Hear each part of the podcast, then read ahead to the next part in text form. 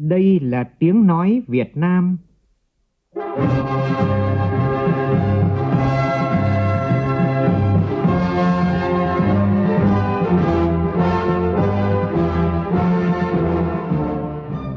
là tiếng nói Việt Nam, phát thanh từ Hà Nội, thủ đô nước Cộng hòa xã hội chủ nghĩa Việt Nam.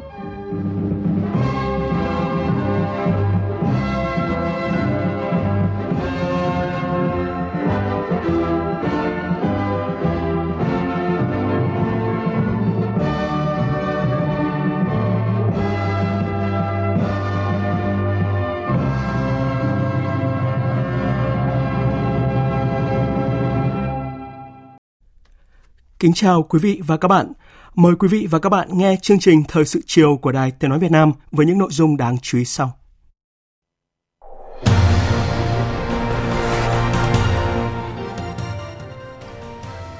Tổng Bí thư Nguyễn Phú Trọng chủ trì cuộc họp của Bộ Chính trị Ban Bí thư xem xét những vấn đề nổi bật trong nước và quốc tế trong quý 2 và 6 tháng qua, cũng như nhiệm vụ trọng tâm thời gian tới – Bộ Chính trị quyết định cảnh cáo Ban cán sự Đảng Ủy ban nhân dân thành phố Hồ Chí Minh nhiệm kỳ từ năm 2016 đến 2021 và ông Nguyễn Thành Phong, Ủy viên Trung ương Đảng, Phó Ban Kinh tế Trung ương, nguyên Chủ tịch Ủy ban nhân dân thành phố Hồ Chí Minh. Bộ Giáo dục và Đào tạo họp báo giải đáp các thắc mắc về kỳ thi tốt nghiệp trung học phổ thông quốc gia năm nay. Dịch sốt xuất huyết vẫn diễn biến phức tạp tại nhiều địa phương. Tại Đà Nẵng, số ca mắc 6 tháng qua đã tăng gần 23 lần so với cùng kỳ năm ngoái. Còn tại thành phố Hồ Chí Minh, người dân đổ xô đi tiêm vaccine phòng COVID-19 gây quá tải ở nhiều trạm y tế trước thông tin về sự xuất hiện của biến chủng BA.4, BA.5 của Omicron trong cộng đồng. Cả thế giới rung động trước thông tin cựu Thủ tướng Nhật Bản Abe Shinzo bị sát hại và qua đời khi đang vận động cho Đảng Dân Chủ Tự Do ở tỉnh Nara trước cuộc bầu cử vào Thượng viện Nhật Bản cuối tuần này. Đây là lần đầu tiên một lãnh đạo của Nhật Bản, dù còn tại vị hay đã nghỉ hưu, bị ám sát kể từ thập niên 1930.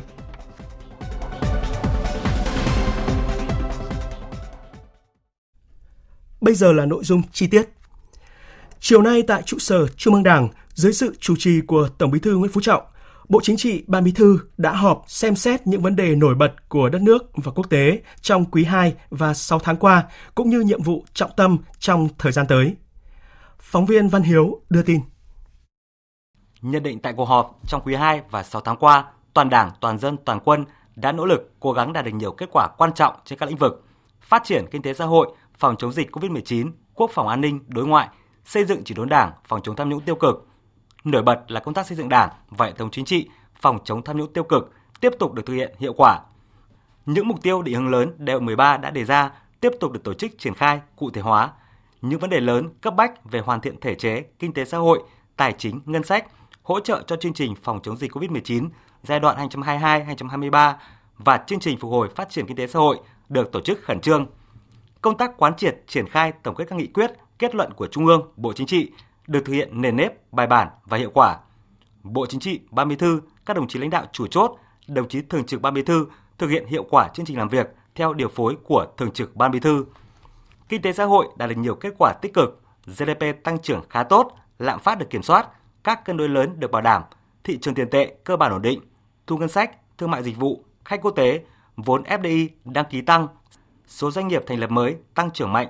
tình hình lao động việc làm bước đầu phục hồi, chương trình phục hồi và phát triển kinh tế xã hội được tích cực triển khai. Công tác phòng chống dịch COVID-19 đạt được nhiều kết quả quan trọng, đại dịch COVID-19 cơ bản được kiểm soát, công tác an sinh xã hội, hỗ trợ người dân, người lao động được triển khai hiệu quả,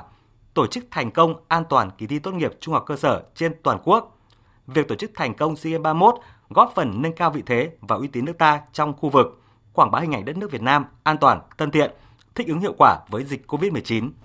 Quốc phòng, an ninh, trật tự, an toàn xã hội được bảo đảm. Các hoạt động đối ngoại diễn ra sôi động, thiết thực, hiệu quả, góp phần tăng cường quan hệ và tin cậy chính trị, làm sâu sắc thêm quan hệ hợp tác, hữu nghị, thủy chung với các nước láng giềng, bạn bè truyền thống. Bộ Chính trị, Ban Bí thư đánh giá thời gian tới, nước ta tiếp tục đối mặt với không ít khó khăn, thách thức, có thể làm chậm lại quá trình phục hồi và phát triển kinh tế xã hội do biến động khó lường của tình hình kinh tế, chính trị thế giới, xung đột Nga-Ukraine diễn biến phức tạp, cạnh tranh chiến lược giữa các nước lớn ngày càng gay gắt, tình trạng lạm phát, giá dầu tăng cao, xu hướng thu hẹp chính sách tiền tệ tại nhiều quốc gia, việc bảo đảm công tác khám chữa bệnh và chăm sóc sức khỏe người dân. Bộ Chính trị, Ban Bí thư yêu cầu các cấp các ngành một Tổ chức học tập, quán triệt, tuyên truyền và triển khai thực hiện kịp thời, hiệu quả các nghị quyết hội nghị lần thứ 5 Ban chấp hành Trung ương Đảng khóa 13, khẩn trương tổng kết về thực hiện các nghị quyết vùng, tổ chức tốt các hội nghị toàn quốc quán triệt các nghị quyết mới của Bộ Chính trị về phát triển kinh tế xã hội, bảo đảm quốc phòng an ninh, vùng Tây Nguyên, vùng Bắc Trung Bộ và duyên hải miền Trung, vùng đồng bằng sông Hồng, vùng Đông Nam Bộ và vùng kinh tế trọng điểm phía Nam và các đề án trình hội nghị lần thứ 6 Ban chấp hành Trung ương Đảng khóa 13. Các nội dung khác theo chương trình làm việc của Bộ Chính trị, Ban Bí thư từ nay đến cuối năm. Các cơ quan chức năng cần quan tâm đến việc xây dựng, triển khai kế hoạch thực hiện các nghị quyết của Trung ương, Bộ Chính trị, đặc biệt là công tác thể chế hóa chủ trương, đường lối của Trung ương, Bộ Chính trị. 2. Triển khai nhanh, hiệu quả, thực chất, toàn diện ba chương trình mục tiêu quốc gia, chương trình phục hồi và phát triển kinh tế xã hội, chương trình phòng chống dịch COVID-19 giai đoạn 2022-2023, các nghị quyết của Quốc hội về chủ trương đầu tư các dự án đường cao tốc, cần nỗ lực và quyết liệt đẩy nhanh tiến độ giải ngân vốn đầu tư công, điều hành chủ động, đồng bộ, linh hoạt các chính sách tài khóa, tiền tệ và các chính sách kinh tế vĩ mô khác, theo dõi chặt chẽ thị trường, giá cả hàng hóa, bảo đảm cân đối cung cầu hàng hóa, khẩn trương có các giải pháp đồng bộ trong điều hành giá xăng dầu để đảm bảo mục tiêu kiểm soát, kiềm chế lạm phát, ổn định kinh tế vĩ mô như chỉ đạo của Bộ Chính trị, lãnh đạo chủ chốt.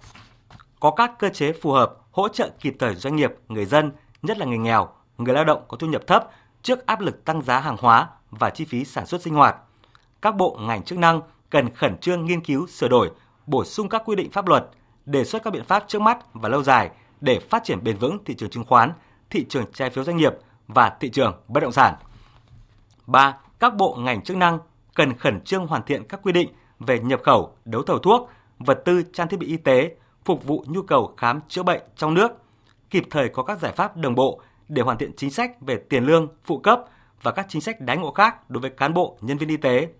chủ động phòng ngừa hiệu quả và có biện pháp xử lý kịp thời bệnh viêm gan cấp ở trẻ em, dịch sốt xuất huyết, các bệnh lây nhiễm và đặc biệt không được chủ quan với các chủng COVID-19 mới xuất hiện trong nước và trên thế giới.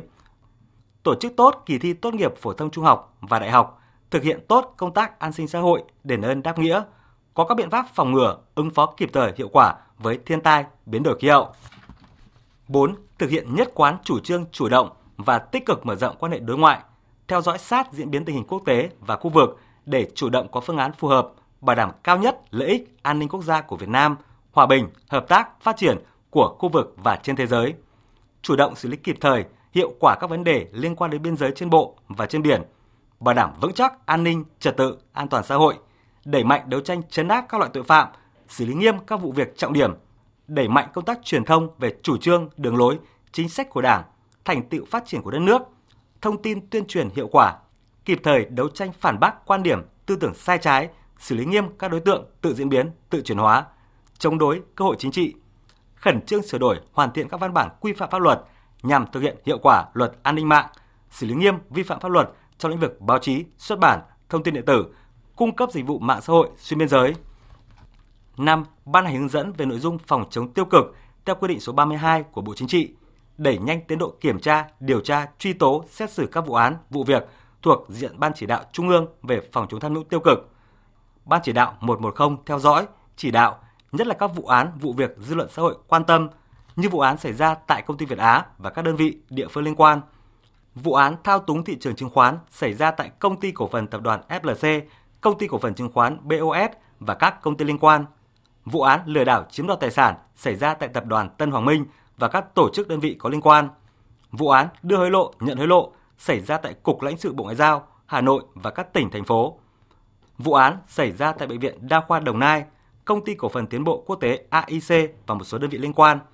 Thực hiện công tác đặc xá năm 2022 bảo đảm chặt chẽ, đúng quy định, kiên quyết cho từ chức miễn nhiệm theo quy định đối với những cán bộ bị kỷ luật, hiệu quả công việc và uy tín thấp. Cũng hôm nay, Tổng Bí thư Nguyễn Phú Trọng chủ trì cuộc họp của Bộ Chính trị để xem xét thi hành kỷ luật Ban cán sự Đảng Ủy ban nhân dân thành phố Hồ Chí Minh nhiệm kỳ từ năm 2016 đến 2021 và ông Nguyễn Thành Phong, Ủy viên Trung ương Đảng, Phó trưởng Ban Kinh tế Trung ương, nguyên Phó Bí thư Thành ủy, nguyên Bí thư Ban cán sự Đảng, nguyên Chủ tịch Ủy ban nhân dân thành phố Hồ Chí Minh nhiệm kỳ từ năm 2016 đến 2021. Sau khi xem xét đề nghị của Ủy ban Kiểm tra Trung ương, Bộ Chính trị nhận thấy Ban cán sự Đảng, Ủy ban nhân dân thành phố Hồ Chí Minh nhiệm kỳ 2016-2021 đã vi phạm nguyên tắc tập trung dân chủ, quy chế làm việc, thiếu trách nhiệm, buông lỏng lãnh đạo, chỉ đạo để Ủy ban nhân dân thành phố và nhiều tổ chức cá nhân vi phạm quy định của Đảng, pháp luật của nhà nước trong quản lý tài chính, tài sản nhà nước, xảy ra nhiều vụ án, vụ việc trên địa bàn thành phố. Nhiều tổ chức đảng, đảng viên bị kỷ luật, một số cán bộ, đảng viên, trong đó có cả lãnh đạo chủ chốt của Ủy ban dân thành phố và một số sở ngành bị xử lý hình sự. 2. Đồng chí Nguyễn Thành Phong trong thời gian giữ chức vụ Phó Bí thư Thành ủy, Bí thư Ban cán sự Đảng, Chủ tịch Ủy ban dân thành phố đã vi phạm quy định về những điều đảng viên không được làm, quy định về trách nhiệm nêu gương, chịu trách nhiệm chính, trách nhiệm người đứng đầu đối với các vi phạm khuyết điểm của Ban cán sự Đảng và Ủy ban nhân dân thành phố Hồ Chí Minh nhiệm kỳ 2016-2021. Chịu trách nhiệm trực tiếp, trách nhiệm cá nhân về những vi phạm khuyết điểm trong thực hiện chức trách, nhiệm vụ được giao. Vi phạm khuyết điểm của Ban cán sự Đảng, Ủy ban nhân dân thành phố Hồ Chí Minh nhiệm kỳ 2016-2021 đã gây hiệu quả rất nghiêm trọng. Của đồng chí Nguyễn Thành Phong đã gây hiệu quả nghiêm trọng, khó khắc phục, làm thất thoát rất lớn tài sản nhà nước, gây dư luận xấu, bức xúc trong cán bộ, đảng viên và nhân dân, ảnh hưởng xấu đến uy tín của Đảng bộ, chính quyền, sự phát triển kinh tế xã hội của thành phố và cá nhân đồng chí Nguyễn Thành Phong. Căn cứ nội dung, tính chất, mức độ hậu quả, nguyên nhân vi phạm và quy định của Đảng về kỷ luật tổ chức Đảng, đảng viên vi phạm, Bộ Chính trị quyết định thi hành kỷ luật bằng hình thức cảnh cáo đối với Ban cán sự Đảng, Ủy ban nhân dân thành phố Hồ Chí Minh nhiệm kỳ 2016-2021 và đồng chí Nguyễn Thành Phong. Đề nghị các cơ quan chức năng kỷ luật về hành chính theo đúng quy định đối với tập thể cá nhân đã bị kỷ luật Đảng. 75 năm ngày Thương binh Liệt sĩ. Đền ơn đáp nghĩa, Uống nước nhớ nguồn.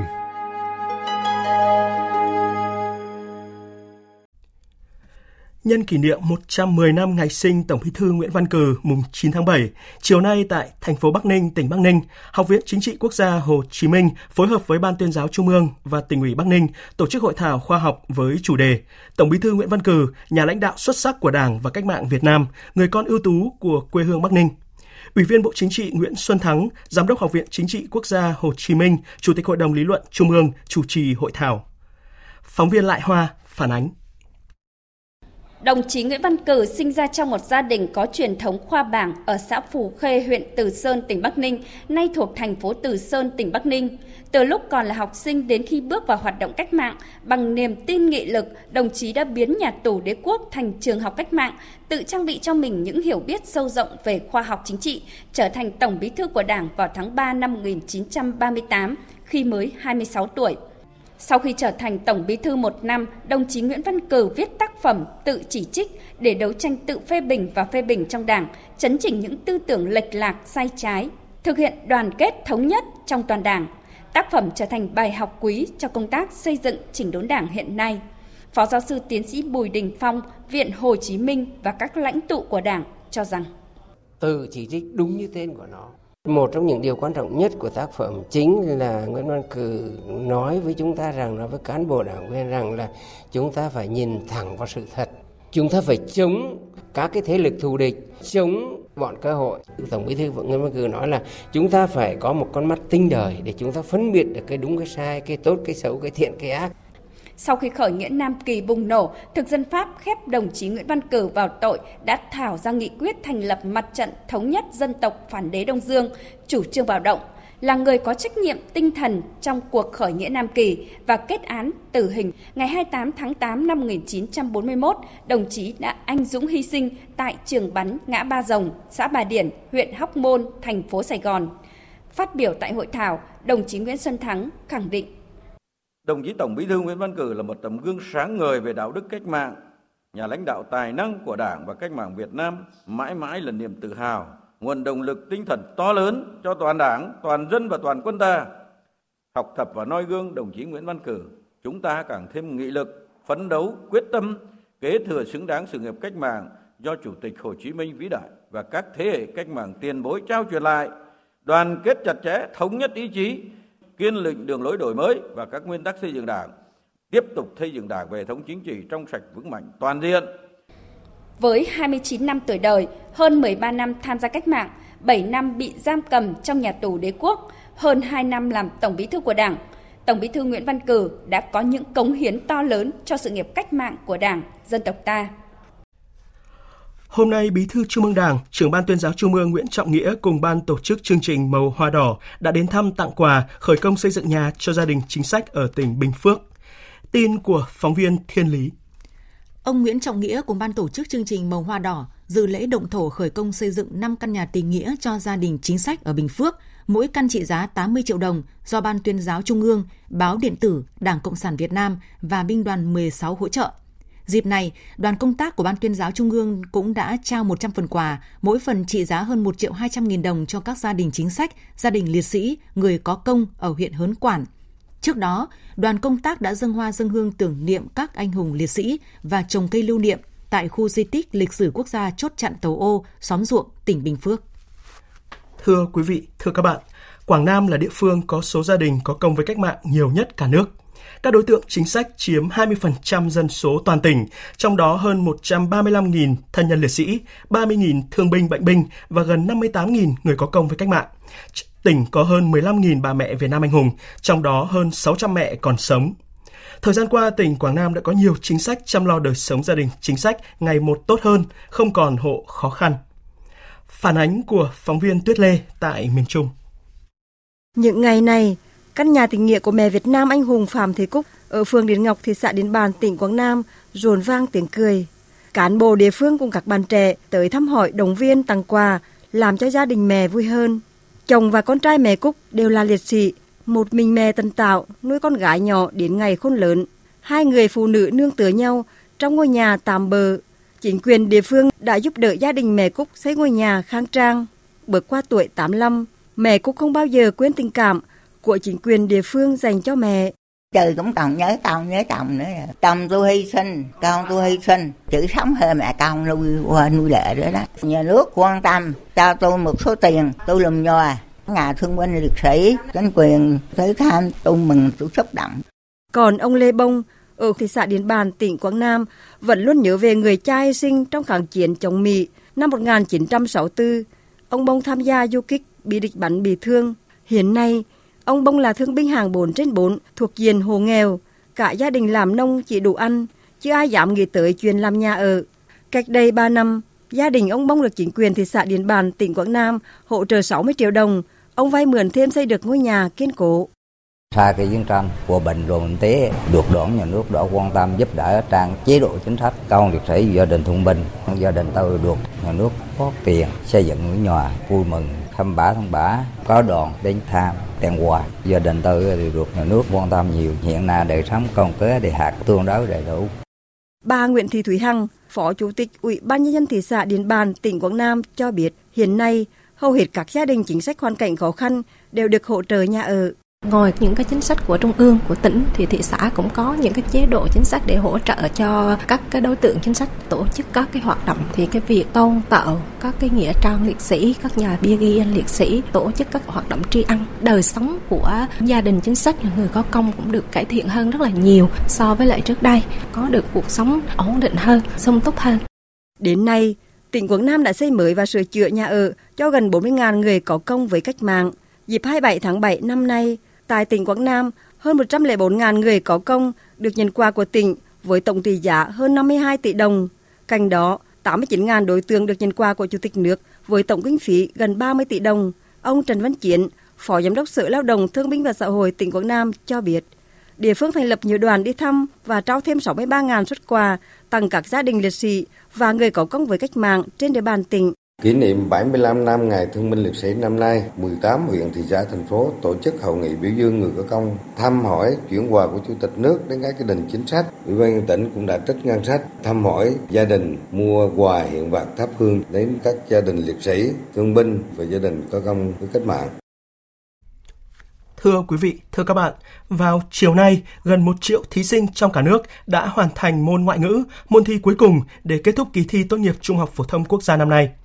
Sau 2 ngày diễn ra kỳ thi, nhìn chung công tác tổ chức đã được ngành giáo dục và các địa phương thực hiện nghiêm túc, đúng quy chế, song vẫn còn một số sự cố cần rút kinh nghiệm. Tổng hợp của biên tập viên Lê Thu dù năm nay dịch bệnh COVID-19 đã cơ bản được kiểm soát nhưng tại các điểm thi vẫn bố trí phòng cách ly y tế, phòng thi dự phòng dành cho thí sinh có biểu hiện mắc COVID-19. Trong hai ngày thi, một số điểm thi đã phát hiện ra thí sinh F0 nhưng do đã sẵn sàng phương án dự phòng nên các hội đồng thi nhanh chóng và linh hoạt xử lý kịp thời. Tại nhiều nơi như Hải Phòng, Lạng Sơn, Bắc Cạn, Cao Bằng, mưa to đầu giờ sáng nay khiến việc di chuyển đến điểm thi của các em thí sinh gặp khó khăn. Chính quyền ngành chức năng đã kịp thời huy động người phương tiện để di chuyển học sinh đến điểm thi an toàn. Ông Lê Văn Thắng, phụ huynh có con thi tại điểm thi số 22, trường Trung học phổ thông Lương Khánh Thiện, Hải Phòng nhận xét. Tôi tổ chức ở điểm này thì tôi thấy là cũng an toàn, cũng có cả chính quyền, các cháu tình nguyện, các thầy cô hướng dẫn. Học sinh thi tốt nghiệp trung học phổ thông năm nay phải chịu tác động tiêu cực bởi dịch bệnh trong suốt 3 năm học trung học phổ thông, nên đúng như dự báo, đề thi các môn được các thí sinh đánh giá là vừa sức nhưng vẫn có độ phân hóa. Từ câu 1 tới câu 30 đó là những câu gọi là dễ, từ à, bắt đầu từ câu 35 trở lên thì nó mới bắt đầu à, nó phân khóa đi dần dần. Thì em cảm thấy là đề thi năm nay khá là vừa sức với các bạn. Đề văn có một cái sự phân hóa khá là rõ rệt. Dù vậy, vẫn có những ý kiến băn khoăn về độ khó dễ của đề thi để phân hóa học sinh là cơ sở để các trường đại học cao đẳng xét tuyển. Đề thi môn ngữ văn đi vào lối mòn dễ dự đoán. Năm nay công tác phòng chống gian lận thi cử bằng thiết bị công nghệ cao được đặc biệt chú trọng. Vì thế, theo quy định của Bộ Giáo dục và Đào tạo, tại mỗi điểm thi đều bố trí một phòng để đồ cho thí sinh cách phòng thi tối thiểu 25 mét. Với quy định này, một số nơi khó khăn khi thực hiện, như ý kiến của ông Nguyễn Văn Hiếu, Giám đốc Sở Giáo dục và Đào tạo Thành phố Hồ Chí Minh với cái số lượng thí sinh ở mỗi một phòng mỗi một cái điểm thi rất là lớn và cũng rất là khó khăn cho các em lấy túi đồ của mình ra để chuẩn bị cho kỳ thi buổi chiều cái kỹ thuật công nghệ cao bây giờ 25 mét hay là vài bữa, năm sau nó lên 50 mét thì chúng ta ứng phó cái tình huống đó như thế nào? Cùng với đó có một số điều chỉnh trong khâu tổ chức thi như bốc thăm giám thị, bốc thăm phương án đánh số báo danh, phương án bóc đề và nhận đề tại điểm thi. Ờ. Những thay đổi này nhằm siết chặt kỷ luật, đảm bảo tính an toàn nghiêm túc trong phòng thi. Thế nhưng đáng tiếc vẫn có 50 thí sinh vi phạm quy chế thi và bị đình chỉ thi do sử dụng tài liệu và mang điện thoại vào phòng thi. Đặc biệt sau khi kết thúc môn ngữ văn, trên mạng xã hội xuất hiện thông tin lộ đề bởi có một số fanpage đã đăng tải thông tin đề thi phần nghị luận văn học sẽ ra vào bài nào. Thứ trưởng Bộ Giáo dục và Đào tạo Nguyễn Hữu Độ, trưởng ban chỉ đạo cấp quốc gia kỳ thi tốt nghiệp trung học phổ thông 2022 cho biết. Chúng tôi cũng đã à, chuyển toàn bộ cái công việc, cái nội dung ấy sang cho A03 để à, điều tra xác minh. Tuy nhiên thì ở đây chỉ là câu chuyện về tác phẩm chứ không phải về nội dung đề thi. Xung quanh quy định cho học sinh F0 và nghi nhiễm được đặc cách, vẫn có những băn khoăn về việc đảm bảo tính chính xác, đúng đối tượng để đảm bảo công bằng khách quan trong quá trình tổ chức kỳ thi. Trước những băn khoăn này, ngành giáo dục và đào tạo nên có các giải pháp để xã hội cùng tham gia giám sát kỳ thi, để người dân thực sự tin tưởng về tính khách quan công bằng trong khâu tổ chức và coi thi ở tất cả các địa phương. Người dân cũng kỳ vọng kỳ thi tiếp tục được giảm căng thẳng áp lực cho cả thí sinh và phụ huynh. Thưa quý vị, thưa các bạn, vào lúc này Bộ Giáo dục và Đào tạo đang tổ chức buổi họp báo để giải đáp các thắc mắc về kỳ thi tốt nghiệp trung học phổ thông quốc gia năm nay. Chúng tôi đã nối điện thoại với phóng viên Minh Hường đang tham dự buổi họp báo để thông tin trực tiếp cùng quý vị và các bạn. Xin mời phóng viên Minh Hường ạ. Vâng, thưa quý vị và các bạn, thì tại buổi họp báo thì đánh giá sơ bộ về cái kỳ thi năm nay, thì Thứ trưởng Bộ Giáo dục và Đào tạo Nguyễn Hữu Độ, trưởng ban chỉ đạo cấp quốc gia của kỳ thi tốt nghiệp trung học phổ thông năm 2022 thì một lần nữa khẳng định lại là công tác coi thi của kỳ thi tại tất cả các điểm thi đã diễn ra theo đúng kế hoạch ạ. Có thể nói là đến giờ phút này kỳ thi cũng đã đạt được cái mục tiêu đặt ra nghiêm túc, an toàn, chặt chẽ và đúng quy chế. Tất cả các em học sinh gần một triệu thí sinh với 1 triệu 002 nghìn thí sinh đăng ký nhưng mà 8 989.900 học sinh tham gia dự thi chiếm tỷ lệ hơn 98%. Có thể nói là đến bây giờ phút này thì công việc đã được trọn vẹn qua hai ngày thi và tất cả các buổi thi đều đã diễn ra một cách nghiêm túc. À, mỗi với một cái mục tiêu năm nay đó là phải đảm bảo tuyệt đối an toàn an ninh cho học sinh về phòng dịch F0 rồi những đối tượng học sinh dự thi thì đã được triển khai. Cái thứ hai là việc đảm bảo chặt chẽ, ngăn chặn khi ờ, sự gian dối, gian lận trong thi cử mà nhờ ứng dụng công nghệ cao đã được tăng cường chỉ đạo. Trên năm nay thì các công việc đều đã được triển khai chặt chẽ. Tuy vậy thì số lượng học sinh bị vi phạm quy chế năm nay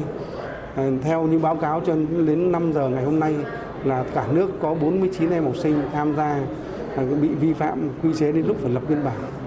Thế và à, đây cũng là một trong những điểm mà các địa phương mặc dù đã rất là cố gắng nỗ lực trong việc à, triển khai đảm bảo cái chống gian lận trong thi cử trách nhiệm của giáo viên nhưng mà vẫn còn à, để một số trường hợp xảy ra như vậy. Vâng, báo cáo chi tiết về công tác coi thi ở các địa phương thì ờ, Bộ Giáo dục và Đào tạo cũng khẳng định là đến thời điểm này thì mà trên phạm vi toàn quốc thì chưa ghi nhận những hiện tượng tiêu cực gian lận có tổ chức À, mặc dù Bộ Giáo dục và Đào tạo thì cũng khẳng định một lần nữa là không có chuyện lọt đề, lộ lọt đề thi môn ngữ văn, nhưng nhiều ý kiến tại buổi họp báo thì cũng đặt câu hỏi về chất lượng đề thi, vì sao lại dễ đoán như vậy? Và trả lời vấn đề này thì đại diện Bộ Giáo dục và Đào tạo cho biết là đề thì đã ra theo đúng ma trận đề thi đã công bố, chủ yếu trong chương trình phổ thông lớp 12 phù hợp với bối cảnh à, uh, Covid-19. Những kiến thức đã tinh giản thì không đưa vào được nội dung đề thi. Việc mà dự đoán đề thi vào tác phẩm nào thì không được tính là lộ đề nếu đưa ra câu hỏi chính xác của đề thi như thế nào thì mới được tính là lộ đề. Và những tác phẩm văn học trong đề, trong cái đề thi thì ờ, vẫn chỉ xoay quanh những cái tác phẩm mà các em đã học trong chương trình phổ thông và cũng bị giới hạn. Thế nên là cái việc mà dự đoán này cũng có thể xảy ra và sắp tới thì chương trình giáo dục phổ thông mới nhiều bộ sách giáo khoa hơn thì có lẽ ờ, sẽ khắc phục được vấn đề này. Và liên quan đến việc vẫn còn 40 trường hợp thí sinh sử dụng điện thoại di động ờ, bị xử lý kỷ thuật, nhiều ý kiến cũng đặt ra là có phải là do trách nhiệm mà cán bộ coi thi đã không làm hết trách nhiệm, không giải thích kỹ cho thí sinh thì Bộ Giáo dục và Đào tạo cho biết là qua kiểm tra thì các hội đồng thi thì đều có những giải pháp cụ thể nhắc nhở thí sinh kiểm tra các cái uh, thiết bị khi mà mang vào phòng thi và những thí sinh bị phát hiện thì có thể là những trường hợp cố tình mang điện thoại di động vào phòng thi và bị giám thị phát hiện. Một số ý kiến thì cho rằng là hầu hết thí sinh được đỗ tốt nghiệp thì có nên đưa cái kỳ thi này về địa phương hay không? Thì Bộ Giáo dục và Đào tạo cũng cho biết là hiện thì đang xây dựng phương án thi phù hợp với lộ trình đổi mới giáo dục và sẽ phù hợp với lại cái chương trình giáo dục phổ thông mới sắp được triển khai đối với cấp trung học phổ thông. À, những thông tin chi tiết uh, về buổi họp báo thì chúng tôi sẽ tiếp tục cập nhật trong các bản tin sau. Bây giờ xin mời biên tập viên. Vâng, xin được cảm ơn phóng viên Minh Hường với những thông tin vừa rồi. Thời sự VOV, nhanh, tin cậy, hấp dẫn. Thưa quý vị, thưa các bạn, thông tin quốc tế đáng chú ý nhất trong 12 giờ qua đó là cựu Thủ tướng Nhật Bản Abe Shinzo bị sát hại vào sáng nay khi ông đang có cuộc vận động cho Đảng Dân Chủ Tự do LDP ở tỉnh Nara trước cuộc bầu cử vào Thượng viện Nhật Bản cuối tuần này. Đây là một vụ việc gây chấn động không chỉ tại Nhật Bản mà với cả thế giới, bởi bạo lực súng đạn là vấn đề cực kỳ hiếm gặp tại quốc gia này. Và sau vụ việc, ông Abe nhanh chóng được đưa vào bệnh viện nhưng đã không qua khỏi. Và ngay sau đây, phóng viên Bùi Hùng, thường trú tại Nhật Bản, sẽ chuyển đến quý vị và các bạn những thông tin mới nhất. Xin mời phóng viên Bùi Hùng ạ. À, vâng, à, xin chào biên tập viên và kính chào quý vị. Thì việc cựu cựu thủ tướng Abe từ trần À, bởi bị bắn trong khi đang vận động tranh cử thượng, thượng viện thì cũng đã làm bàng hoàng toàn bộ chính phủ Nhật Bản cũng như người dân. À, trước đó thì chỉ vài tiếng mà thôi thì mọi người còn hy vọng cầu mong cho ông bình an nhưng hiện giờ à, thì rất nhiều người không tin đó là sự thật. Ờ, Thủ tướng Nhật Bản Kishida Fumio chỉ cách đây có ít phút thôi cũng đã nói trước công chúng rằng nói trong nước mắt với công chúng rằng mặc dù đã luôn hy vọng ông Abe được cứu sống nhưng tin buồn vẫn cứ đến đây là một cái điều vô cùng đáng tiếc và không thể nói ra thành lời. Ông Kishida cũng đã cam kết rằng sẽ tiếp tục kế thừa và vận dụng cái tư tưởng của ông Abe. À, tuy chính phủ Nhật Bản chưa đưa tin chính thức về việc ông Abe từ trần, nhưng truyền thông Nhật Bản đã đồng loạt thông tin điểm lại cái quá trình hoạt động chính trị và những đóng góp to lớn của ông trong hai lần làm thủ tướng. Đó là lần đầu tiên vào năm 2007 và lần thứ hai từ năm 2012 đến năm 2020 trở thành vị thủ tướng tại nhiệm lâu nhất trong lịch sử Nhật Bản. Đại diện các đảng phái chính trị của Nhật Bản thì cũng đã bày tỏ cái sự thương tiếc đối với ông Abe và gia đình, đồng thời phê phán kịch liệt cái hành vi khủng bố xảy ra ngay tại Nhật Bản. Và điều này không thể cho phép tiếp tục tái diễn. Cũng từ đây, an ninh trong nước sẽ được siết chặt lại. Bộ trưởng Tài chính Suzuki thì cũng khẳng định rằng ông Abe là người đã để lại nhiều công trạng lớn nhất cho Nhật Bản ở phương diện kinh tế ông Abe đã triển khai cái chính sách Abenomics đóng góp vào việc à, giảm phát, khôi phục sự phát triển của nền kinh tế, à, cống hiến vào giải quyết nhiều vấn đề quốc tế nói chung. À, cũng theo thông tin mới nhất mà chúng tôi nhận được vừa nãy thì nghi phạm bắn ông Abe ngoài việc khai động cơ của mình là do bất mãn với bản thân ông Abe thì cũng cho biết bản thân cũng đã tự tạo ra súng ngắn và thuốc nổ. Ngay lập tức cảnh sát địa phương cũng đã kiểm tra nhà của nghi phạm và đã thu giữ số thuốc nổ và đem đi xử lý. Hiện tại thì cảnh sát vẫn đang tiếp tục giáo diết khai thác à, thông tin từ nghi phạm à, và chúng tôi cũng sẽ thông tin à, cập nhật thông tin trong những bản tin tiếp theo. Và giờ thì xin trở lại studio tại Hà Nội ạ. Dạ vâng, xin được cảm ơn phóng viên Bùi Hùng thường trú tại Nhật Bản.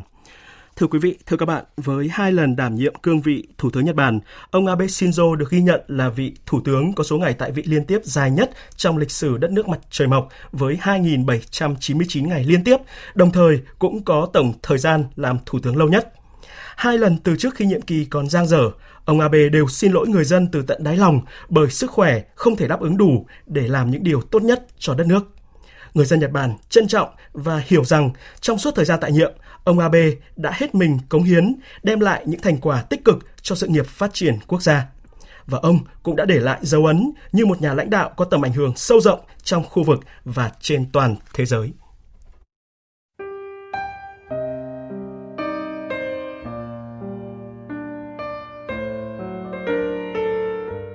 Ông Abe Shinzo sinh ngày 21 tháng 9 năm 1954 tại Tokyo trong một gia đình giàu truyền thống về chính trị khi ông có ông ngoại và bác đều từng là Thủ tướng Nhật Bản. Cha ông là Shintaro Abe, từng giữ chức Tổng Thư ký Đảng Dân Chủ Tự do LDP cầm quyền. Ngày 26 tháng 9 năm 2006, ông Abe chính thức được bổ nhiệm làm Thủ tướng thứ 90 của Nhật Bản, đánh dấu việc ông Abe là Thủ tướng đầu tiên sinh ra sau chiến tranh thế giới thứ hai và cũng là Thủ tướng trẻ tuổi nhất nhậm chức sau cuộc chiến này. Tuy nhiên, sau đó chỉ một năm, ông Abe đã tuyên bố từ chức vì lý do sức khỏe. Đến tháng 9 năm 2012, ông Abe được bầu trở lại làm Chủ tịch Đảng Dân Chủ Tự do LDP. Tháng 12 cùng năm, Đảng Dân Chủ Tự do đã giành được chiến thắng áp đảo trong các cuộc bầu cử, để ngày 26 tháng 12, ông Abe nhậm chức Thủ tướng lần thứ hai. Kể từ đó, ông Abe tiếp tục được bầu làm Chủ tịch Đảng LDP và Thủ tướng nhiệm kỳ thứ ba, thứ tư. Ông giữ chức Thủ tướng cho đến ngày 28 tháng 8 năm 2020, khi ông tuyên bố từ chức dù vẫn còn một năm nhiệm kỳ do căn bệnh viêm đại tràng cũ tái phát. Trong suốt thời gian cầm quyền, di sản đối nội nổi bật của ông Abe là chính sách kinh tế Abenomics với ba mũi tên chính là gói kích thích tiền tệ, gia tăng chi tiêu chính phủ và cải cách cơ cấu. Mục tiêu hồi sinh nền kinh tế Nhật Bản đã đạt được khi nền kinh tế lớn thứ ba thế giới đã thoát khỏi vòng xoáy giảm phát và tăng trưởng liên tục trong hơn 70 tháng liên tiếp. Tỷ lệ thất nghiệp giảm xuống mức thấp nhất trong 26 năm. Ông Abe cũng đã đóng góp rất lớn vào việc thay đổi cách diễn giải hiến pháp Nhật Bản, cho phép lực lượng phòng vệ tham gia hoạt động phòng thủ tập thể nhằm bảo vệ đồng minh trước các cuộc tấn công. Đây được coi là bước ngoặt quan trọng trong chính sách an ninh Nhật Bản thời hậu chiến. Về đối ngoại, ông Abe được đánh giá đã nâng tầm vị thế của Nhật Bản trên thế giới với nhiều bước đi chiến lược. Đó là thúc đẩy quan hệ đồng minh với Mỹ, đưa Nhật Bản tham gia hiệp định đối tác toàn diện và tiến bộ xuyên Thái Bình Dương CPTPP ký hiệp định thương mại tự do EU Nhật Bản, tăng cường quan hệ với các nước lớn trong khu vực, chủ động hội nhập kinh tế, vân vân. Chia sẻ suy nghĩ sau khi ông Abe tuyên bố từ chức vào năm 2020, Thủ tướng Đức Angela Merkel khi còn tại nhiệm nói: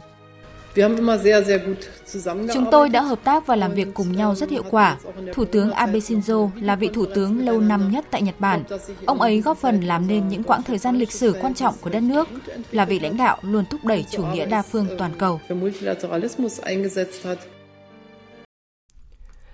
Nhiều nhà lãnh đạo thế giới đã bày tỏ sự bàng hoàng trước vụ sát hại cựu Thủ tướng Nhật Bản Abe Shinzo. Tổng hợp của biên tập viên Đình Nam.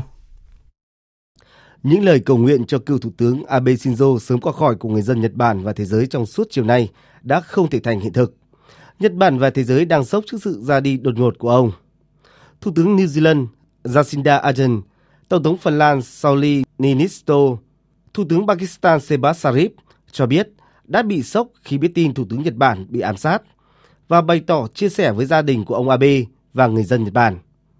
Tổng thống Pháp Emmanuel Macron cũng đã bất ngờ vì vụ tấn công kinh hoàng lại xảy ra với một cựu thủ tướng vĩ đại, đồng thời cho biết nước Pháp sẽ luôn đứng bên cạnh Nhật Bản.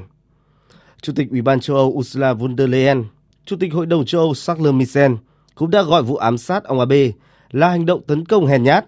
đồng thời ca ngợi vị cựu thủ tướng Nhật Bản là một người bạn thực sự có nhiều đóng góp cho trật tự đa phương và các giá trị dân chủ. Tại hội nghị ngoại trưởng G20 đang diễn ra tại Bali, Indonesia, ngoại trưởng các nước cũng không thể chờ được tin tốt lành từ phía chính phủ Nhật Bản. Đại sứ Mỹ tại Nhật Bản Ram Emanuel cũng đã nhắc nhớ về hình ảnh ông Abe là một nhà lãnh đạo xuất sắc của Nhật Bản và là một đồng minh gắn bó của Mỹ. Còn cựu Thủ tướng Australia Malcolm Turnbull cũng đã dành cho ông Abe cách gọi đầy tôn trọng, nhà lãnh đạo vĩ đại của thời đại chúng ta. Đảng Nhân dân Ấn Độ cầm quyền cũng bày tỏ sự đau buồn khi nghe thông tin, khẳng định với Ấn Độ, ông Abe Shinzo là một người bạn chân chính. Còn đối với đất nước và nhân dân Việt Nam, ông Abe Shinzo luôn là người bạn thân thiết, là nhịp cầu nối để quan hệ Việt-Nhật phát triển.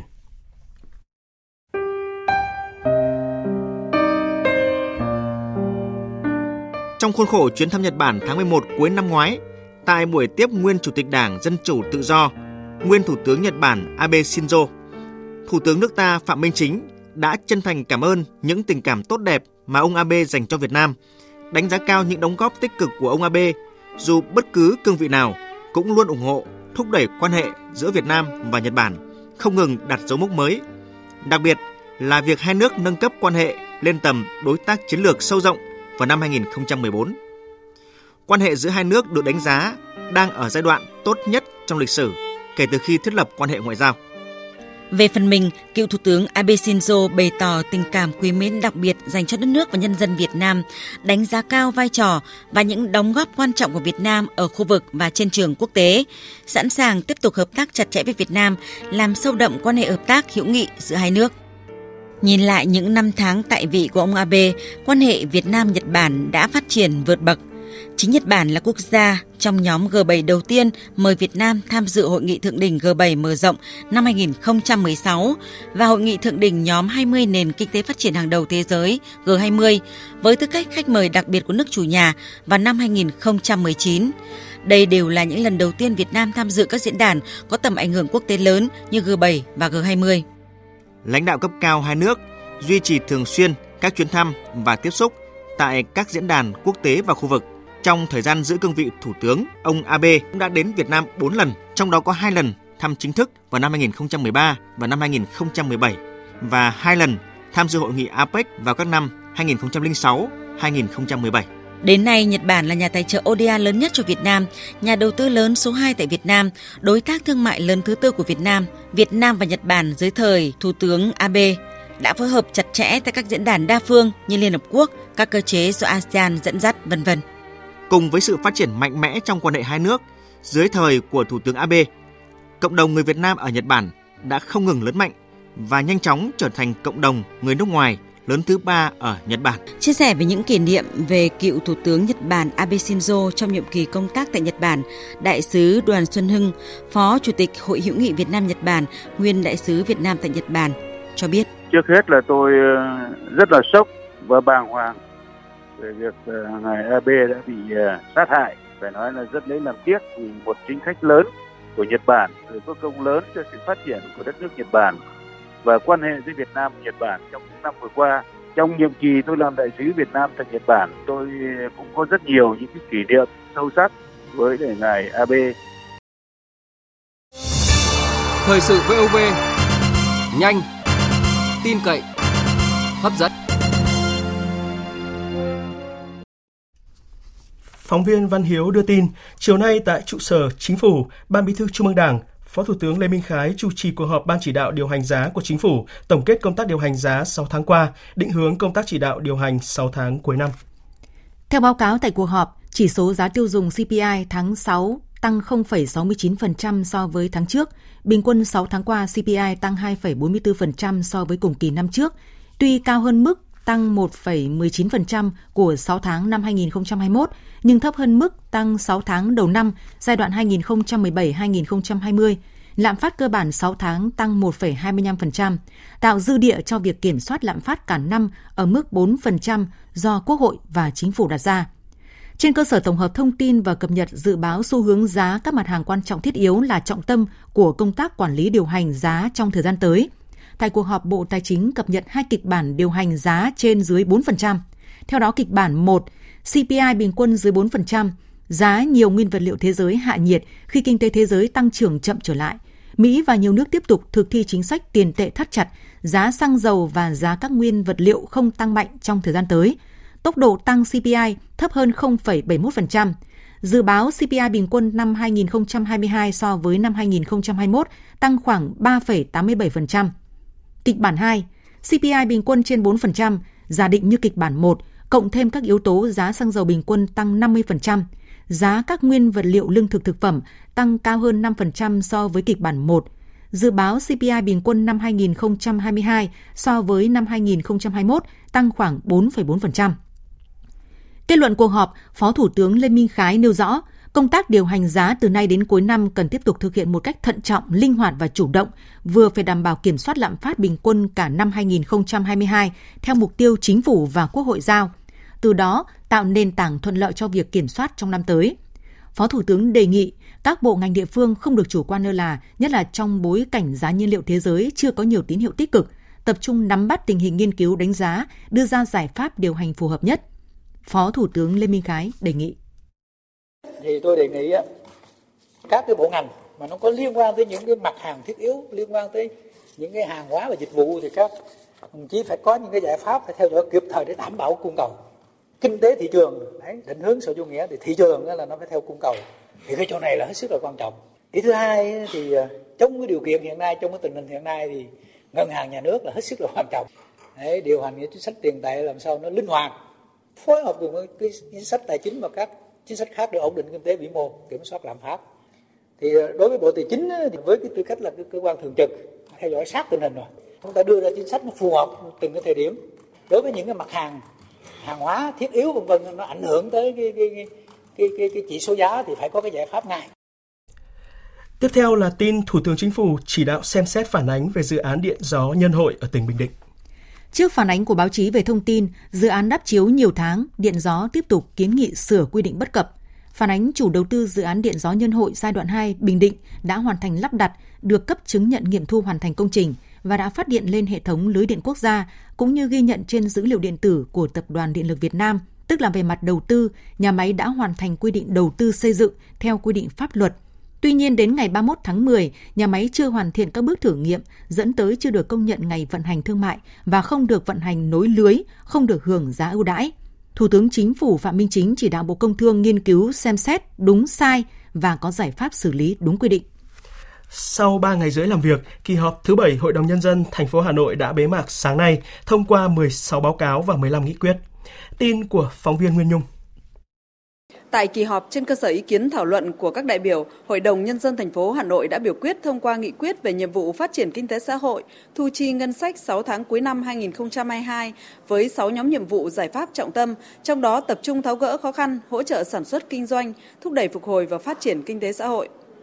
Trong sáng nay, Hội đồng nhân dân thành phố Hà Nội đã thông qua nghị quyết về danh mục nhà đất phải di rời theo quy hoạch trên địa bàn thành phố Hà Nội. Theo đó, có 9 cơ sở nhà đất do các doanh nghiệp hiện đang quản lý sử dụng phải di rời theo quy hoạch. Các trụ sở cơ quan nhà máy xí nghiệp này đa phần nằm ở các lô đất vàng tại 12 quận có vị trí đắc địa với tổng diện tích hơn 315.000 m2. Việc di rời góp phần sử dụng đất hiệu quả, đúng mục đích sử dụng, đúng quy hoạch sử dụng đất, quy hoạch xây dựng được cấp có thẩm quyền phê duyệt – tạo thêm quỹ đất cho khu vực nội thành, xây dựng các công trình công cộng, đảm bảo hạ tầng xã hội, tạo cảnh quan kiến trúc và văn minh đô thị. Trong số các cơ sở phải di rời đợt này có nhà máy bia Hà Nội thuộc quận Ba Đình và công ty trách nhiệm hữu hạn một thành viên thuốc lá Thăng Long tại quận Thanh Xuân. Trước đó, Hội đồng nhân dân thành phố Hà Nội đã thông qua nghị quyết chương trình phát triển nhà ở thành phố Hà Nội giai đoạn 2021-2030 theo đó, phấn đấu 100% các khu công nghiệp, khu chế xuất của thành phố đều có khu nhà ở xã hội phục vụ công nhân, người lao động. Với việc thông qua nghị quyết quy định mức phạt tiền đối với một số hành vi vi phạm hành chính về xây dựng tại các quận thuộc thành phố Hà Nội đã nâng mức tiền phạt của 20 nhóm hành vi vi phạm xây dựng tại các quận. Phóng viên Hà Khánh thường trú tại thành phố Hồ Chí Minh đưa tin, sau hơn 2 ngày rưỡi làm việc, vào trưa nay, kỳ họp thứ 6 Hội đồng nhân dân thành phố Hồ Chí Minh khóa 10 đã bế mạc. Kỳ họp đã thông qua 40 nghị quyết quan trọng giúp thành phố phát triển hơn nữa trong thời gian tới, tập trung thực hiện các biện pháp phòng chống dịch COVID-19, sốt xuất huyết, phục hồi phát triển kinh tế với tinh thần chủ động sáng tạo, không chủ quan lơ là. Dịch bệnh sốt xuất huyết vẫn diễn biến phức tạp tại nhiều địa phương, như ở Đà Nẵng thì số ca mắc 6 tháng qua đã tăng gần 23 lần so với cùng kỳ năm ngoái. Vẫn còn rất nhiều người dân chủ quan lơ là trong công tác phòng chống dịch. Phản ánh của phóng viên Thành Long. Ba ngày qua, chị Đặng Thị Thanh Lan, chú phường Hòa Khánh Bắc, quận Liên Triểu, thành phố Đà Nẵng, phải nghỉ việc để vào viện chăm chồng bị sốt xuất huyết. Chị Lan cho biết, chị làm công nhân ở khu công nghiệp Hòa Khánh, thuê trọ gần khu công nghiệp. Xung quanh khu vực gia đình chị thuê trọ cây cối um tùm, nhiều lưu chậu ẩm thấp nên mũi sinh sôi. Tối ngủ gia đình chị không mắc màn, chỉ đến khi chồng mắc sốt xuất huyết phải đi viện điều trị, gia đình chị Lan mới nhắc nhở các biện pháp phòng chống. Xung quanh thì có cây, có cối thì thấy cũng ít muỗi lắm, hầu như là không có muỗi luôn. Phía sau nhà có trong mấy cái chuỗi, ở đó bỏ mấy cái chậu để cát để trồng rau và cây thôi. Thấy ít muỗi nên là cũng mắc mùng. Chắc chắn về sẽ là treo mông để ngủ với lại là vệ sinh không cho nước ở trong chậu. Đến thời điểm này, toàn thành phố Đà Nẵng ghi nhận hơn 3.000 ca mắc sốt xuất huyết, tăng gần 23 lần so với cùng kỳ năm ngoái.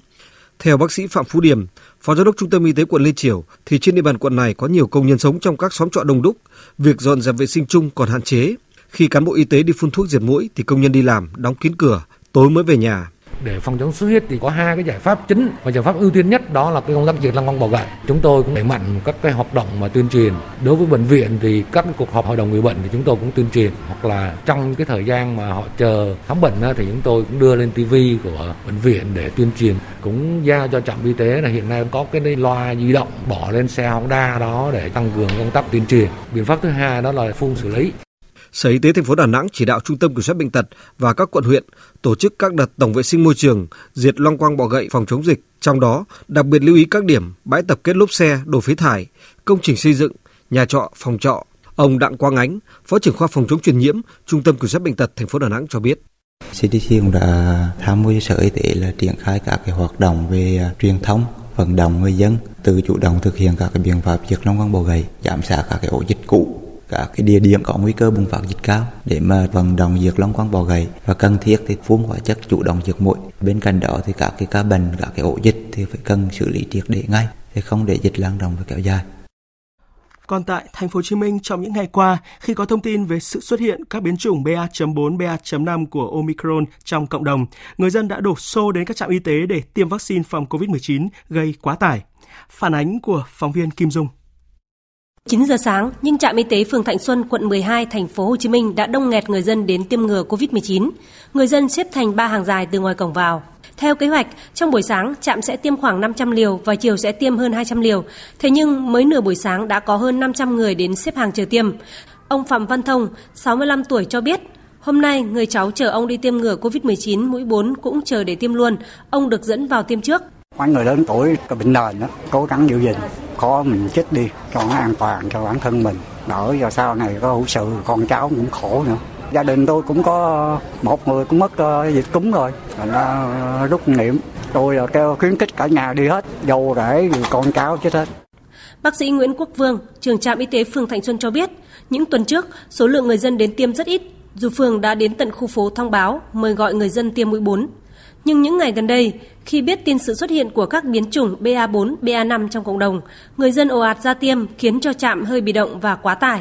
Thì nếu như ờ, cái tình trạng mà nếu dân có nhu cầu mà trích đông như này á, thì ờ, chắc mình cũng phải đề xuất xin thêm tăng cường thêm người hỗ trợ để hỗ trợ thêm bác sĩ khám sàng lọc hỗ trợ thêm vậy cái ờ, đội tiêm nữa để đáp ứng cho người dân ở trạm mình nhân viên thì chỉ là đủ cái lực lượng cho hai bàn tiêm thôi.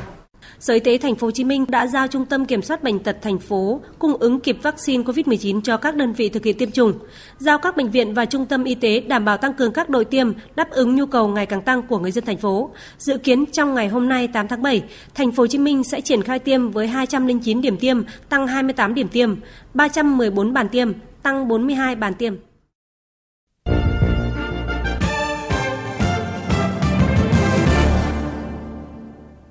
Chuyển sang phần tin thế giới, không nằm ngoài dự đoán, cuộc xung đột Nga và Ukraine đã làm nóng chương trình nghị sự của hội nghị ngoại trưởng G20 với các màn chỉ trích lẫn nhau. Căng thẳng lên đến đỉnh điểm khi Bộ trưởng Ngoại giao Nga Sergei Lavrov đã rời hội nghị trong khi Ngoại trưởng Đức đang có bài phát biểu. Phóng viên Phạm Hà, thường trú tại Indonesia, đưa tin. Theo các nguồn tin ngoại giao tại hội nghị, ông Lavrov đã rời hội nghị hai lần. Lần đầu khi Ngoại trưởng Đức đang phát biểu trong phiên họp về tăng cường chủ nghĩa đa phương. Lần thứ hai trước khi Ngoại trưởng Ukraine có bài phát biểu trực tuyến về an ninh lương thực và năng lượng. Trả lời báo giới, người phát ngôn Bộ Ngoại giao Nga Maria Zakharova cho biết, Ngoại trưởng Sergei Lavrov vẫn tiến hành các cuộc gặp song phương bên lề. Sau đó ông có cuộc gặp gỡ báo chí, không tham dự phiên họp buổi chiều hoặc dùng bữa tối. Trả lời báo chí trước đó, ông Lavrov cho biết các cuộc thảo luận đã gần như đi lạc hướng khi các nước phương Tây phát biểu với những chỉ trích nhằm vào Nga liên quan đến tình hình Ukraine. Ông cũng cáo buộc Mỹ hay Australia không tuân theo các mục tiêu đưa ra của G20 hướng đến việc giải quyết các vấn đề của nền kinh tế thế giới. Nếu Australia lo ngại về những gì đang xảy ra tại Ukraine, cách xa hàng nghìn hàng vạn km, trước khi đưa ra bất cứ bình luận gì, tôi nghĩ Australia nên xem xét kỹ các nguyên nhân dẫn đến tình hình tại Ukraine hiện nay. Là một quốc gia có trách nhiệm, Australia trước khi bình luận điều gì cần xem xét các thực tế. Việc Ngoại trưởng Nga Sergei Lavrov rời hội nghị cho thấy mức độ căng thẳng giữa Nga và phương Tây liên quan đến cuộc khủng hoảng Ukraine. Khi tại hội nghị G20 vào tháng 4 tại Mỹ, một số quan chức phương Tây cũng đã bỏ ra ngoài khi đại diện Nga phát biểu. Trong bài phát biểu khai mạc sáng nay, Ngoại trưởng Indonesia Retno Marsudi cũng thừa nhận khó khăn khi tìm kiếm sự đồng thuận quốc tế để giải quyết các thách thức toàn cầu, đồng thời kêu gọi sự đoàn kết của các quốc gia thành viên. Chúng ta không thể thất bại, G20 cần phải là ngọn đèn soi sáng để tìm ra các giải pháp giải quyết thách thức toàn cầu. Khi đó G20 không chỉ mang lại lợi ích cho các nước thành viên mà còn cho cả thế giới nói chung. Tiếp theo là tin của phóng viên Bích Thuận thường trú tại Trung Quốc về việc nước này đang đối mặt với áp lực lũ kép. Ông Chu Học Văn, Thứ trưởng Bộ Quản lý Khẩn cấp kiêm Thứ trưởng Bộ Thủy lợi Trung Quốc cho biết, kể từ đầu mùa lũ, nước này đã xảy ra 18 trận mưa lớn ở nhiều khu vực, trong đó mưa ở khu vực Hoa Nam và tỉnh Phúc Kiến nhiều hơn hàng năm từ 20 đến 100%. Lượng mưa ở Quảng Đông và Quảng Tây đạt mức cao nhất kể từ khi có ghi chép khí tượng. Trong đó miền Trung Quảng Đông, miền Bắc Quảng Tây và miền Bắc Phúc Kiến đều có lượng mưa vượt 1.200 mm. Ngoài ra, nước lũ trên 487 con sông trong cả nước Trung Quốc đã vượt mức cảnh báo, trong đó 40 con sông vượt mức an toàn, 13 con sông phải hứng chịu lũ lớn kỷ lục trong lịch sử, chủ yếu ở các tỉnh Quảng Đông, Quảng Tây, Phúc Kiến, Giang Tây. Sông Châu Giang hai lần xảy ra lũ lớn, trong khi sông Bắc Giang xảy ra lũ cực lớn. Kể từ đầu năm đến nay, thiên tai lũ lụt đã ảnh hưởng đến gần 22 triệu người ở Trung Quốc. Tiếp theo mời quý vị và các bạn đến với trang tin thể thao.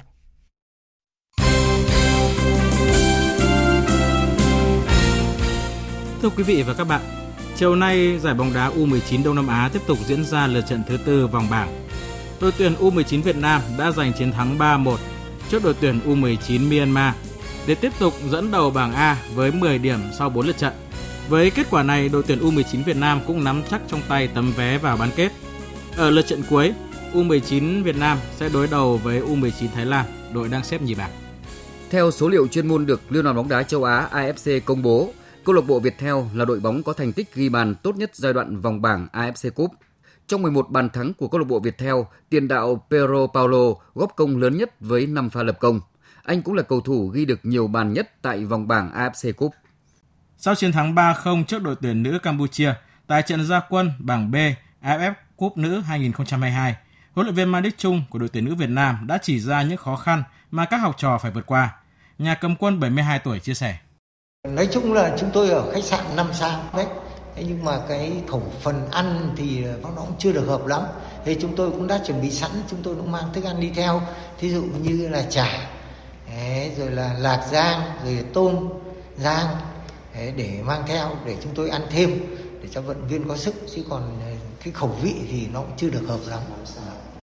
Trận đấu tiếp theo của đội tuyển nữ Việt Nam diễn ra vào ngày 9 tháng 7 với đối thủ là đội tuyển nữ Lào. Nằm trong hệ thống thi đấu quốc gia chính thức hàng năm, giải vô địch cờ vua trẻ xuất sắc quốc gia năm 2022 sẽ được tổ chức tại Trung tâm huấn luyện và thi đấu thể dục thể thao Lâm Đồng, thành phố Đà Lạt, tỉnh Lâm Đồng từ ngày 8 đến ngày 18 tháng 7.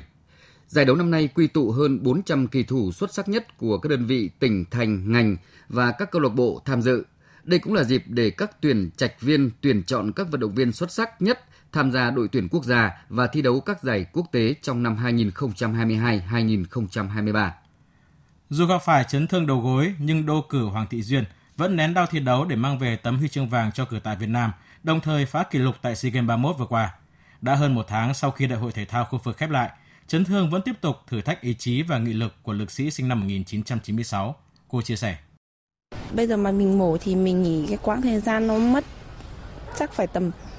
9 tháng đến một năm để mình bắt đầu mới hồi phục và mình lại bắt đầu tập tễnh để đi lại và tập luyện lại thì nó rất là à, khó. Tiêm hai mũi huyết tương vào để nó nuôi dưỡng lại cái các mô sụn ở, ở khổ gối của mình. Là đấy là cái phương pháp đầu tiên nhất. Với cả song song đấy mình phải tập bài bổ trợ và mình à, nghỉ ngơi mình không vào tập luyện nặng nữa. Mình chỉ là tập cơ và duy trì những tập những cái bài bổ trợ ở thân trên. Mình tiêm tầm một tháng rồi mình bắt đầu tập lại bổ trợ của bài chân thôi. Mong muốn của Duyên lúc này là nhanh chóng hồi phục bởi cô vẫn còn rất nhiều dự định mục tiêu phía trước. Mục tiêu phía trước của em thì ờ, hiện tại thì đến trong năm 2022 thì đó là Đại hội thể thao toàn quốc ạ. Và sau đó có thể là có giải châu Á và giải vô địch thế giới vòng loại Olympic thì em chỉ mong muốn là cái chân mình hồi phục để mình có thêm phần động lực và phần tự tin để mình ờ, tập luyện. Dự báo thời tiết Khu vực Bắc Bộ, chiều có mưa rào và rông rải rác, cục bộ có mưa to, gió nhẹ, nhiệt độ từ 23 đến 34 độ. Khu vực từ Thanh Hóa đến Thừa Thiên Huế, chiều tối có mưa rào và rông rải rác, cục bộ có mưa to, ngày có mưa rào và rông vài nơi, gió Tây Nam cấp 2, cấp 3, nhiệt độ từ 25 đến 34 độ. Khu vực từ Đà Nẵng đến Bình Thuận, chiều tối có mưa rào và rông rải rác, cục bộ có mưa to, ngày có mưa rào và rông vài nơi. Gió Tây Nam cấp 2, cấp 3, nhiệt độ từ 26 đến 35 độ. Tây Nguyên có mưa rào và rông vài nơi, riêng chiều và tối có mưa rào và rông rải rác. Gió Tây Nam cấp 2, cấp 3, nhiệt độ từ 20 đến 31 độ. Nam Bộ có mưa rào và rông vài nơi, Riêng chiều và tối có mưa rào và rải rác có rông, cục bộ có mưa to, gió Tây Nam cấp 2, cấp 3, nhiệt độ từ 24 đến 33 độ. Khu vực Hà Nội có lúc có mưa rào và rông, cục bộ có mưa to, gió nhẹ, nhiệt độ từ 24 đến 33 độ. Dự báo thời tiết biển, vịnh Bắc Bộ, vùng biển từ Quảng Trị đến Quảng Ngãi, khu vực Bắc Biển Đông, khu vực quần đảo Hoàng Sa thuộc thành phố Đà Nẵng và vùng biển từ Bình Định đến Ninh Thuận có mưa rào và rông rải rác, gió Nam đến Đông Nam cấp 4, Vùng biển từ Bình Thuận đến Cà Mau, khu vực Nam Biển Đông và khu vực quần đảo Trường Sa thuộc tỉnh Khánh Hòa có mưa rào và rông rải rác. Trong mưa rông có khả năng xảy ra lốc xoáy và gió giật mạnh. Tầm nhìn xa trên 10 km, giảm xuống 4 đến 10 km trong mưa, gió Tây Nam cấp 5. Riêng phía Tây có lúc cấp 6, giật cấp 7 biển động. Vùng biển từ Cà Mau đến Kiên Giang có mưa rào rải rác và có nơi có rông. Gió Tây Nam cấp 3, cấp 4. Khu vực giữa Biển Đông và Vịnh Thái Lan có mưa rào và rông rải rác, tầm nhìn xa trên 10 km, giảm xuống 4 đến 10 km trong mưa, gió Tây đến Tây Nam cấp 4. Tới đây, chúng tôi kết thúc chương trình Thời sự chiều nay. Chương trình do các biên tập viên Hải quân, Thanh Trường và Hằng Nga thực hiện với sự tham gia của phát thanh viên Hồng Huệ, kỹ thuật viên Thùy Linh, chịu trách nhiệm nội dung Lê Hằng. Cảm ơn quý vị và các bạn đã quan tâm theo dõi.